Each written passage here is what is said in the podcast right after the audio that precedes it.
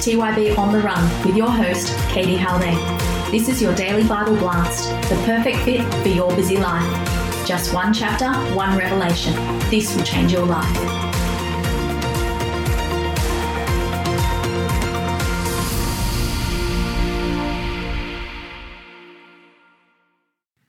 Hi, TYB on the run. Welcome to Revelation 2. I'm going to try not to get so loud and excited to blow your eardrums out. I cannot guarantee it. You may have to turn me down.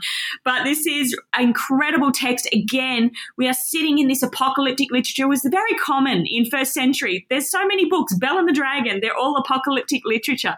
And they would have known exactly what John and what the intention of the book was. The book's intention was for heaven to be opened before you and for you to see Jesus, to see Father God, to see what's happening in the heavenlies, and to revisit perspective on what's going to happen on the earth. And that's the whole point of an apocalyptic text to show you that no matter what's happening here on earth, God is completely in control. And again, we are not looking this from an end times perspective. I'm not going to go through um, the mud map or the blueprint that people are so happy to be safe and secure in. Do you know why I'm not happy with that blueprint? Because you're secure in the blueprint, not in the God who gave you the blueprint. I hear some people and they're like, no, I have to know exactly what's happening in the end times and I have to exactly know when we're going to be raptured. And then seven years later, there's tribulation and three and a half years between that, we're going to have an antichrist. And then this is going to happen and the second coming is going to happen. And then this is, your security is in the blueprint. Your security is in your little mud map of what you think God is saying. Can I say the first time Jesus arrived, everybody got it wrong? and I can guarantee the second time he's coming back, everybody is going to get it wrong. we have to trust the God that He knows. We have to trust in our God. We have to trust that when Jesus comes back, that is the sound that we are waiting for. We may not know when that is going to happen. We may go through persecutions and suffering, but you know what? I'm going to be here on earth facing no matter what I have to face. Why? Because Revelation tells me my God is completely in control. So if you're looking for a mud map of end times, this is not the podcast for you. Revelation chapter 2, we're going to go through it from a historical point of view, like every other book in the Bible. Let's go to the church in Ephesus. Now, we're in the letter section of Revelation. What does that mean? We've got apocalyptic, lit, and then a letter section, and then prophecy. Okay, three genres in one. This is such a mix, and I love it. These are the letter section. So, John is saying, Hey, I'm going to give you this fresh revelation. To the angel of the church in Ephesus, write. These are the words of him who holds the seven stars in his right hand and walks among the seven golden lampstands. I know your deeds, your hard work, and your perseverance. I know that you cannot tolerate wicked people, that you have tested those who claim to be apostles but are not, and have found them false. You have per- persevered and have endured hardships for my name, and have not grown weary. Yet I hold this against you. You have forsaken the love you had at first. Consider how far you have fallen. Repent and do the things you did at first. If you do not repent, I will come to you and remove your lampstand from its place. But you have this in your favor. You hate the practices of the Nicolaitans, which I also hate. Whoever has ears, let them hear what the Spirit says to the churches. To the one who is victorious, I will give the right to eat from the tree of life, which is in the paradise of God. To the church in Smyrna, to the angel of the church in Smyrna, write. These are the words of, of him who is the first and the last who died and came to life again. I know your afflictions and your poverty, yet you are rich. I know about the slander of those who say that they are Jews and are not, but are a synagogue of Satan.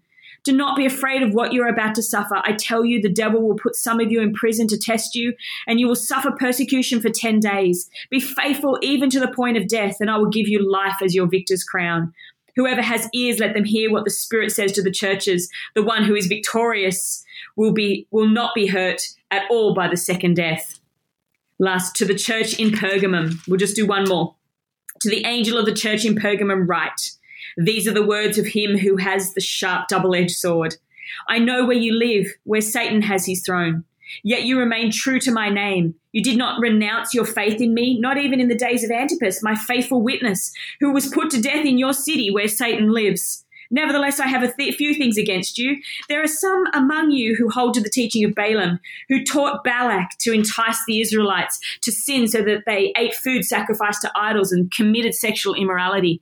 Likewise, you also have those who hold on to the teaching of the Nicolaitans. Repent, therefore, otherwise I will soon come to you and will fight against them with the sword of my mouth. Whoever has ears, let them hear what the Spirit says to the churches. To the one who is victorious, I will give some of them hidden manna. I will also give that person a white stone with a new name written on it, known only to the one who receives it. We can't go through the next one, guys. What I'm going to do in these, chapter two and three, are these letters to the churches. So, what I'm going to do is give you the tools to be able to read them. And then I might go into just some details in relation to Ephesus, Smyrna, and Pergamum. Because what happens in these texts, there's a couple of things that this literary genius, John, who wrote this book, and I have to say, I cannot wait to get to heaven and say, okay, who wrote Revelation? Was it the beloved disciple? Was it another prophet? Who wrote it? Because well done, it is the best book of the Bible. Um, we have these things that he's written to every church. Now, every church has this essence of this angelic presence to the angel of the church in Ephesus. Guys, don't take that too far. I've heard some weird teaching on this. It's basically saying the presence of God, the presence of um, his create, creations over these churches. Basically saying, I know you're on earth, but there is still spirituality over you. You have these this essence of spiritualness. And sometimes I get a bit sad that we don't see angels today because angels in the Old Testament, angels in the New Testament were a common thing. And when we hear angel, we start to get weird. I mean, I've heard some weird um, deliverance ministry teaching.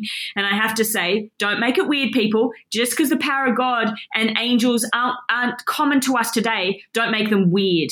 They are very common. We should be supernatural people. So, these are the words of him. This is to Ephesus. Um, and we know that John, if this is John, the beloved disciple, is living in Ephesus at this, this time. These are the words of him who holds the seven stars in his right hand and walks among the seven golden lampstands. Now, let me just go back a bit. These are to the seven churches Ephesus, Smyrna, Pergamum, Thyatira, Sardis, Philadelphia, and Laodicea. When you look at a map of, um, and if you want to go into the TYB Interactive, we have a map in the book of Revelation that shows you where these churches are. He has put them in the order of how you would um, visit them if you were walking the trade route. Okay, so the common highway through Asia Minor visits Ephesus, Ephesus, then Smyrna, then Pergamum, then Thyatira, then Sardis, then Philadelphia, then Laodicea. It's kind of like the, the mail route, let's say. If you were visiting, if you were delivering these letters, you would get off the boat and you would deliver them in these this order. So he's kind of knows. What does that mean? John knows these cities He's across these cities. He's probably the apostle that governs and, and oversees these cities. And his heart is breaking for these cities because he can't get near them. So he's decided to write letters to them. And each letter has this a revelation of Jesus at the beginning, a what he knows about that church because he intimately knows them because he's the oversight of those churches, a warning to the church, and then a declaration are you going to listen to me? And if you do listen to me, there is a reward. Can I say this is the blueprint for the whole of the book of Revelation? The revelation of Jesus is supposed to get you to realize that your King of Kings and Lord of Lords is far above your circumstances. So he always puts this revelation of Jesus in the beginning in throughout the text of Revelation, we have these moments where we know God understands our pain here on earth. And that's what he does to these letters. He says, I know your deeds. I understand what you're what you're suffering. I understand that you're poor. And he throughout the book of Revelation, we feel this essence of God understanding that things are getting bad here on this earth. Then we know throughout the book of Revelation, we have a warning. Same in the blueprint of these letters. We have a revelation of Jesus we have a I know what's happening here on earth. Don't think I'm not I'm not there. I understand it. And then a warning hey don't get caught up in what's happening here on earth. Then we have in every one of them whoever has ears let them hear what the spirit says to the churches. Oh my gosh if i could preach a whole message just on that tyb on the run. If you're not listening if you're not listening to what the spirit is saying to the churches if you're not listening to what god is saying you're not going to understand the times to which we live in. And he keeps saying hey I'm just going to remind you, every church, listen to what the Spirit is saying. And then he says, to those who do listen, and he gives you a, war, a reward at the end. Now, some of them don't actually have the rewards at the end. You can have a look at those when you study this. But he gives you these blueprint, and this is very much the text of Revelation. You get the revelation of Jesus at, at the beginning, and you have a choice.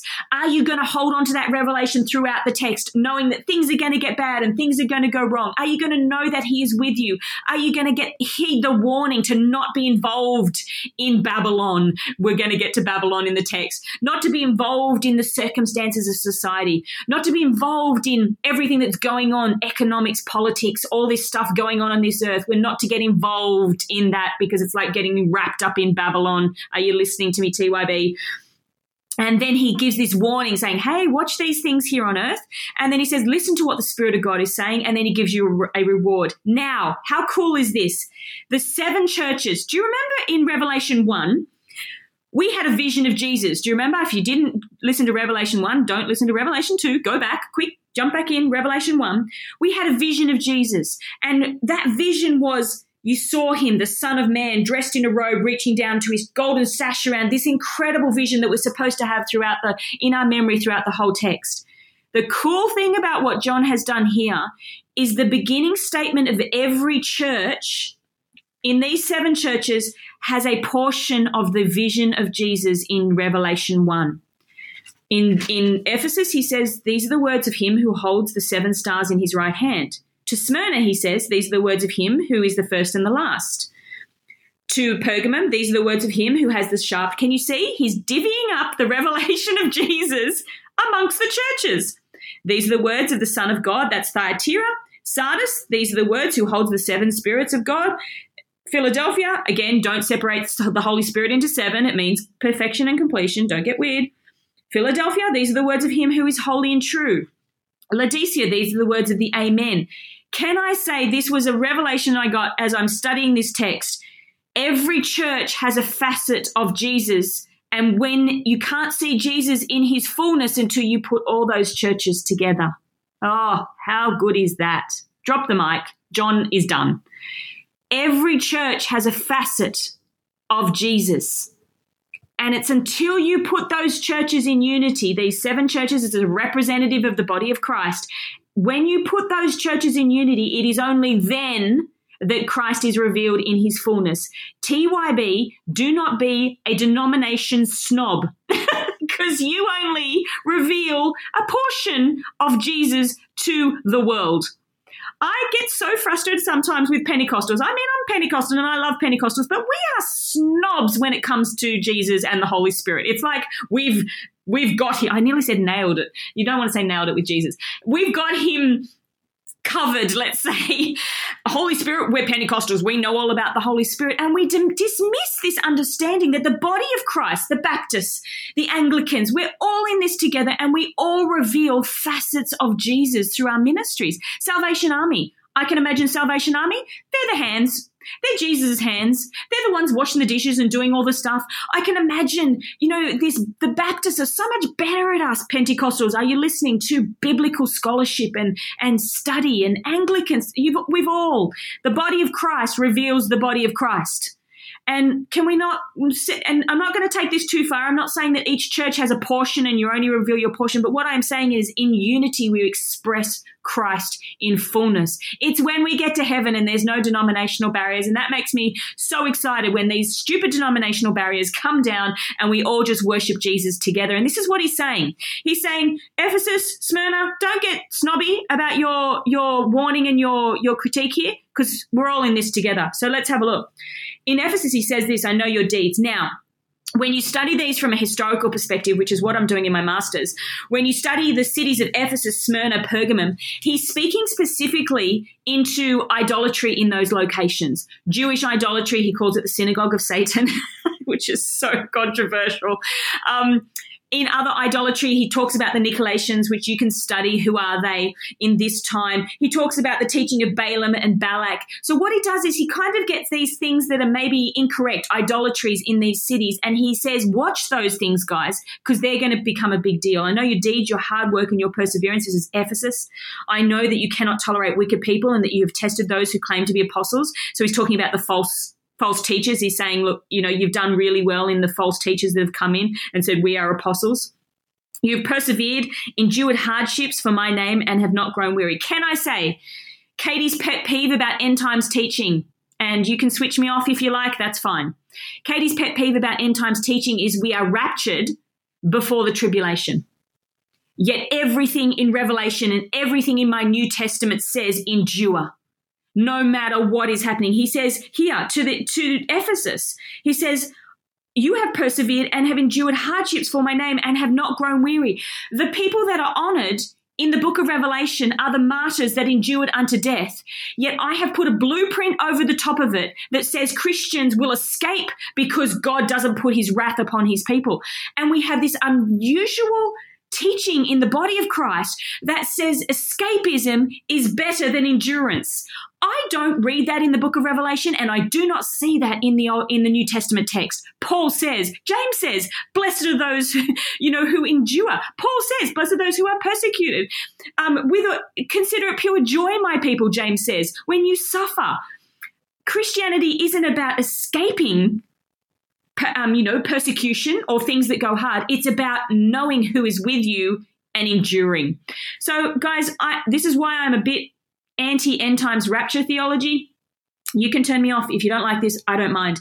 But I'm saying this don't expect that you will be raptured and have your security in escape when sometimes God calls us to endure. He's still with you in the persecution. If we have to go through tribulation, bring it on because I know the King of Kings and the Lord of Lords, and I know that in this book, those who endure are those who get get rewarded. So there's my pet peeve. Pet peeve one of Revelation teaching we are going to hold. And he says, Yet I hold this against you. You've forsaken your first love. Now, some people say this first love is their love for Christ when you study Ephesus and Ephesians, some people actually say their first love was their love for evangelism. Oh, that their love for Christ was so great um, but their first love, their love for others, was lost. So, whatever that is, have a study of it. Consider how far you have fallen, repent, and do the things you did at first. There's always this beautiful essence. And he says, Whoever has ears, let him hear what the Spirit says to the churches. Again, he gives you the warning. I love this church, TYB. He'll give you the warning. He'll tell you what, what you're doing right and what you're doing wrong. But if you don't have ears to hear, you won't accept it. And he says this here. This whole book is about a warning of being encompassed, being surrounded in life, being in the economy of the world, being wrapped up in Rome is what they, they would have really heard. Being wrapped up in the economy of the world, having your security in the things of this earth. And he's saying, watch that because the earth is about to be shaken. The things of this earth are about to be shaken and Satan is going to be bound. These are all going. And if you have your security in the things of this earth and not in the things of heaven, He's saying if you're not listening to this and you're not hearing what God is saying, your security is going to go in the end. And he says this to the one who is victorious, to the one who listens, to the one who is, repents. I will give the right to eat from the tree of life, which is in the paradise of God. Can you hear all of these Old Testament moments? The tree of life, you know, all these, this golden sash, all these incredible, the, the lampstands the old the revelation text has over 500 allusions to the old testament. Now what's an allusion tyb an allusion is not not a direct quote not not a reference as in a direct quote but an illusion. You are supposed to know your Old Testament so well that you know that this allusion to the tree of life, which is in the paradise of God, is the restoration of Eden that happens at the end of the book. You're supposed to know all of this. He's giving you glimpses of hope. So go through it and remember, I've got to look through it with the eyes of the Old Testament. Why? Because this is the climax of the Old Testament. Everything that happened in the Old Testament climaxes and finishes in this book. Garden of Eden, yes recreation at the end. Jerusalem, yes, we know what happens to Jerusalem at the end. Babylon, yes, we know what happens to Babylon at the end. Satan, the beast, everything in the Old Testament has its finality in the book of Revelation and it tells you what is going to happen. Let me tell you what it is. The things of this world will grow strangely dim in the light of his glory and grace. If you're focused on the things of this world more than you are focused on the revelation of Jesus Christ, then you're going to have an issue at the end because the things of this world are going to get hard and and fall away. Okay, Smyrna, we have this again, revelation, por- portion of a revelation of Jesus, and he talks about the synagogue of Satan. Smyrna and Ephesus and Pergamum have what's called the imperial cult temples within them. And the imperial cult temples were one of a numerous multiple idolatries in this time. It's not just the only thing that the Revelation is addressing, but it is one of them. Imperial cult worship was the worship of the emperor, and Ephesus, Smyrna, and Pergamum have massive imperial cult temples that you can go in and worship the emperor in. And he specifically addresses these these things in kind of like a metaphorical way. You're supposed to know so, where he says um, in Pergamum, he says, I know where you live, where Satan has his throne. He's talking about this imperial cult temple where you go into the imperial cult temple to worship the emperor.